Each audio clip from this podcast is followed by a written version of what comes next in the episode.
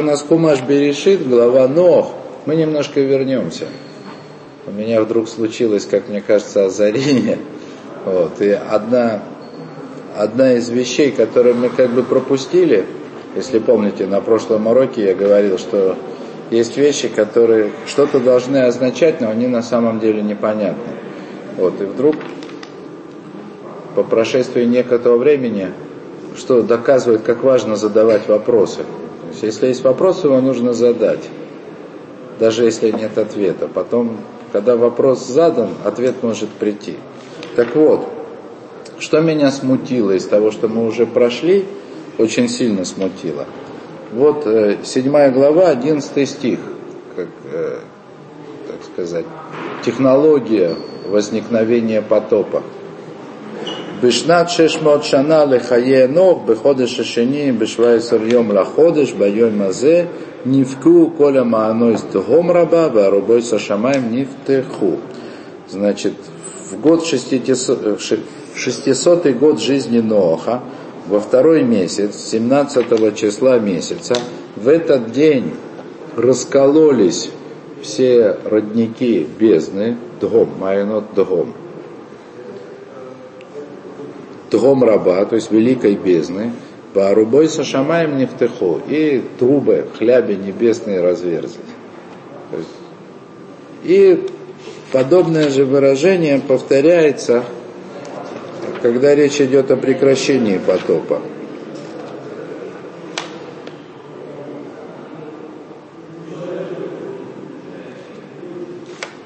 Сейчас, да. Это восьмая глава, второй стих. Вейсакру майонез дгом и закрылись. То есть прекращение потопа происходит так. Закрылись эти самые источники дгома, то есть бездны. Варубой сашамаем и хляби, трубы небесные тоже закрылись.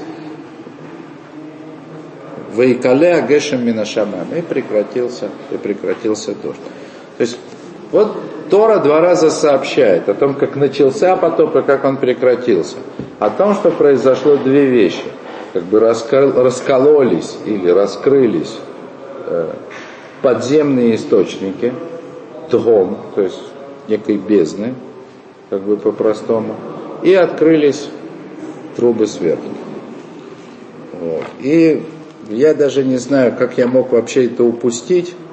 Причем, в общем целом, я это даже и помнил прям просто в деталях. То есть для того, чтобы понять, что здесь имеет в виду Тора, ну или хотя бы представить себе, о чем она говорит, нужно вернуться к Маасе Береши, к дням творения. А конкретно ко второму дню. Сейчас я его открою. Вот так. О. Так вот начинается второй день. Это Берешит, первая глава, соответственно, шестой стих. Вайоймар Элаким и Иракия Бетохамаем Ваигим Авдиль Бен Маем Лимаем и сказал Всесильный, будет свод между водами, э, внутри вод, и будет разделять между водами и водами. Ну и дальше, Вая Саляким это Раки, Вадель Минамай Машер Митахат ли Раки, Бенамай Машер Миаль Раки, то есть и сделал Всевышний этот свод и разделил этот свод между водами, которые над небосвод, над сводом и, маем, и водой, водами, которые под сводом. То есть это первое, что произошло с водой. Произошло разделение. А дальше с водой происходит следующее событие, но оно происходит уже на третий день. Вайоймер Элаким и кого амаем митахата шамаем. И сказал Элаким, соберутся воды под небесами, алямаком и хат, в одно место, вытирая ебаша в Иекен. И откроется суша, и будет так. Вот, теперь, нижние воды, то есть те воды, которые оказались под небосводом, они представляют собой, собственно, то, что в первый день творения называется Тгомом. Там, где речь идет о сотворении Есадот, основ материи. Как мы учили из Рамбана, на самом деле это не Рамбан, это Зор. Зор говорит о том, что это были сотворены четыре основы материи. И там было Тогу, Богу, Выхоших, Альпней, Дгом. Рамбан объяснял, Зор объясняет, что Хоших, тьма, это та основа, которая называется огонь, а Дгом это одновременно вода и прах, потому что Дгом это что-то вроде болота. Вода, смешанная с прахом. Ну или как, как очевидно выглядит водоносный слой, если забраться под землю. Так вот, нижние воды до начала третьего дня творения, уже после разделения между водами, они представляли вот это, представляли собой состояние тхом, вода, смешанная с землей. То есть, естественно, что в таком состоянии воды, смешанной с землей, э, ну, тот замысел творения, который был у Всевышнего, чтобы на земле были сады жил человек, его невозможно. Для того, чтобы творить дальше, то есть формировать этот мир дальше, нужно было разделить воду сушей. Но для того, чтобы иметь возможность разделить воду с сушей, перед этим нужно было отделить верхние воды от нижних вод. И что мы видим происходит во время потопа? То есть прежде всего пробиваются источники Дгома, в смысле, так сказать, что вот это разделение между водой и землей, которое осуществилось в третий день творения и позволило потом на земле выращивать растения, оно было нарушено во время потопа. Исчезла, да. То есть вода вернулась на свое место. В смысле, ну вот как если по-простому, в смесь с землей. Смесь с прахом. Но не только это произошло, но еще и открылись трубы в своде, открылись трубы небесные. То есть исчезло разделение между верхними и нижними водами. Частично. Ну да, частично. Достаточно для того, чтобы покрыть эту землю. Вот. То есть это вот то, что произошло во время потопа. Теперь, в принципе, обратите внимание, понятие вода уже в порядке творения, то есть, э, скажем так, после того, как Тора говорит «Ваемер Элаким Ие Ор», и сказал «Всесильный будет свет». Свет – это как бы добро, влияние Всевышнего. Но Всевышний спрятал этот свет, как, как говорят все комментаторы, тот самый свет семи дней творения, который был сотворен тогда, он спрятан для будущего мира, для праведников. То есть это это высочайшее, святейшее влияние Всевышнего, которому только предстоит раскрыться в будущем.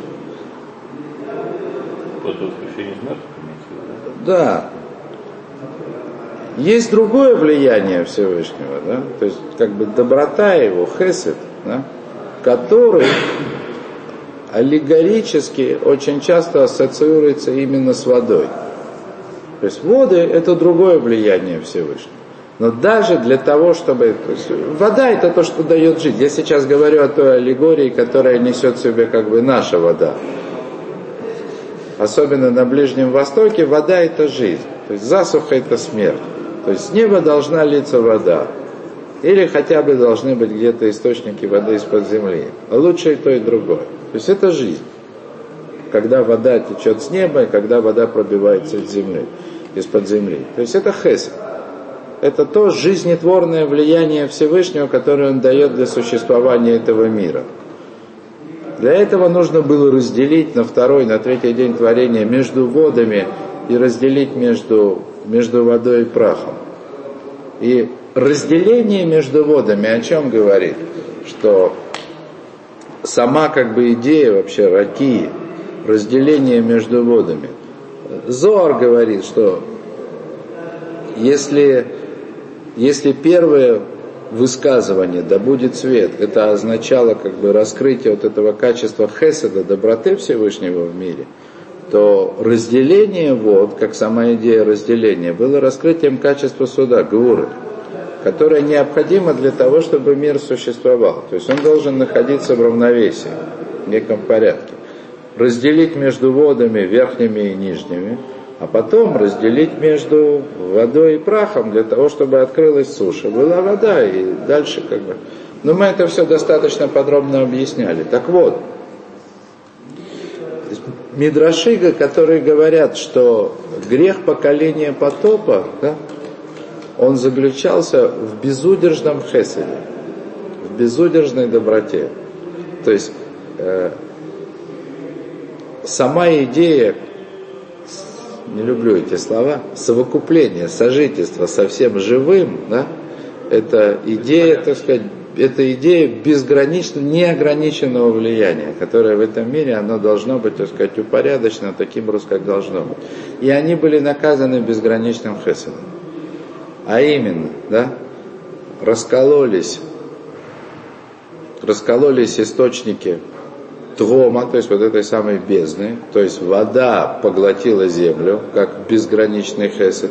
И мало того, что, так сказать, вода, которую Всевышний на третий день заставил собраться в определенных местах, так чтобы открылась суша. То есть мало того, что эта вода вернулась, еще и сверху, так сказать, воды, которые должны были остаться на драке, они вернулись. Выражений это много, да, то есть объяснений. Например, э, с Форно, да, то есть Форно так он объясняет, что верхние воды я бы так сказал, что спорно объясняет разделение на верхние и нижние воды самым приземленным образом. Он объясняет, что верхние воды это облака, которые чудесным образом держатся, ну, то есть как бы на какой-то атмосферной прослойке и не падают вниз. Мне, кстати, как-то человек задал вопрос. Есть ли у меня какое-то объяснение, как тонны воды плавают по воздуху, ну, то есть как бы в виде облаков? Это загадка. Я эту загадку решил, я так думаю, ну то есть типа теоретически, да? Почему они в скоплениях, они рассеиваются? А, скопления? Да, они же раз, почему бы они вот именно в скоплениях идут, а не рассеиваются? Это же, по сути, туман, пары воды. Они же замерзшие наши. Они? Не, ну тут, как говорится, мимо навшеха, в смысле, как ни крути. Если они в скоплении, почему они не падают, да? Ну, то есть падают, они просто дисперсны, очень тонко дисперсны, они просто... То есть они связаны с воздухом. Когда они с, с, с воздухом. Разделены. Взаимодействуют с воздухом, и воздух держит их. Да? Но в то же время они создают что-то вроде конгломерации такой, что видно, да? туча, причем она оказывается водонепроницаемая, в смысле светонепроницаемая или там радугу устраивает, зео, так это чудеса такие. Это самое как бы простое объяснение верхних вод дает, значит, спорно, да, ну в смысле самое приземленное объяснение, что это те воды, которые должны находиться наверху и только время от времени спускаться вниз, да, вот, для того, чтобы орошать землю. И то, как Рамхаль объясняет как бы, в своей книге об устройстве мира, он говорит о том, что э, Вода сверху, она опускается только тогда, когда прежде навстречу поднимается вода снизу. То есть нижние воды испарением, они провоцируют дождь. То, Зео, это, собственно, то, что я хотел сказать. Да? То есть, во всяком случае, два слова из двух стихов, они стали понятны. То есть, вот это вот выражение.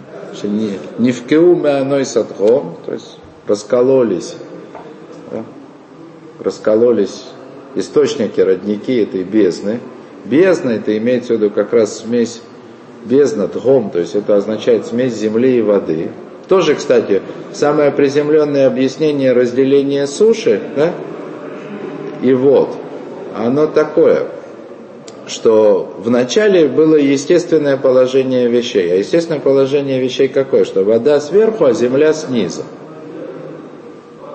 Всевышний сделал так, что произошло чудо. Вода оказалась, э, земля оказалась выше воды. То есть, если бы описывать это технически, то сначала земля была идеально круглая, да? Из воды? И, естественно, она была вся покрыта водой. По крайней мере, не полая, целая. Вот. И вся земля, она представляла собой дно морское. Да? А потом эти горы поднялись из воды. Кстати, когда учился у Ешева Таран, ведь это же действительно невероятно. Э, ну, Вы же знаете, в Иерусалиме для строительства используют Иерусалимский камень, так называемый. Известняк, который пилят в этих горах, вот как раз сейчас, где я живу, рядом с Бечемишем, есть каменоломня. То есть высота где-то 500 метров над уровнем моря, да? И вдруг подоконник в Ешиве, то есть он из этого камня такого отполированного. И вдруг я вижу, что прямо на этом подоконнике ракушка. Ракушка. Но вот как после этого, Леабдиль, значит, в смысле Халила, да, как после этого не стать кольфером, да? Ты находишь, так сказать, в скале ракушку. Как она тогда попала? Наука это очень легко объяснить. В смысле, с точки зрения Торы? Науки. Нет, так вот именно. Нет, так естественно. В том-то и дело, что наука это объясняет элементарно, но, правда, нужно еще там миллионы, миллиарды лет, значит, геосинклинали, значит, и прочие, так сказать, геологические процессы, которые требуют много времени, да. То есть, да, действительно, мы видим, что Иерусалимские горы, или, во всяком случае, известняк, из которых они сложены, был когда-то дном морским. Причем это же Эрицесрой, это же Иерусалимские горы. Там, где потопа не было. Вообще кушия. Вот.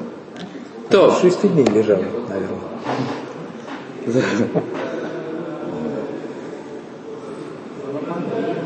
Не знаю, по мне это не нуждается ни в каких особенных объяснениях, потому что мы же знаем, что законы природы существуют, из прошлого урока мы знаем, что законы природы существуют ровно столько, насколько они нужны Всевышнему. А когда надо, он их нарушает, да? Так чтобы было у человека свобода выбора, он положил несколько ракушек в известняк, да, даже в Иерусалимских горах. То, на этом остановимся. Спасибо за внимание.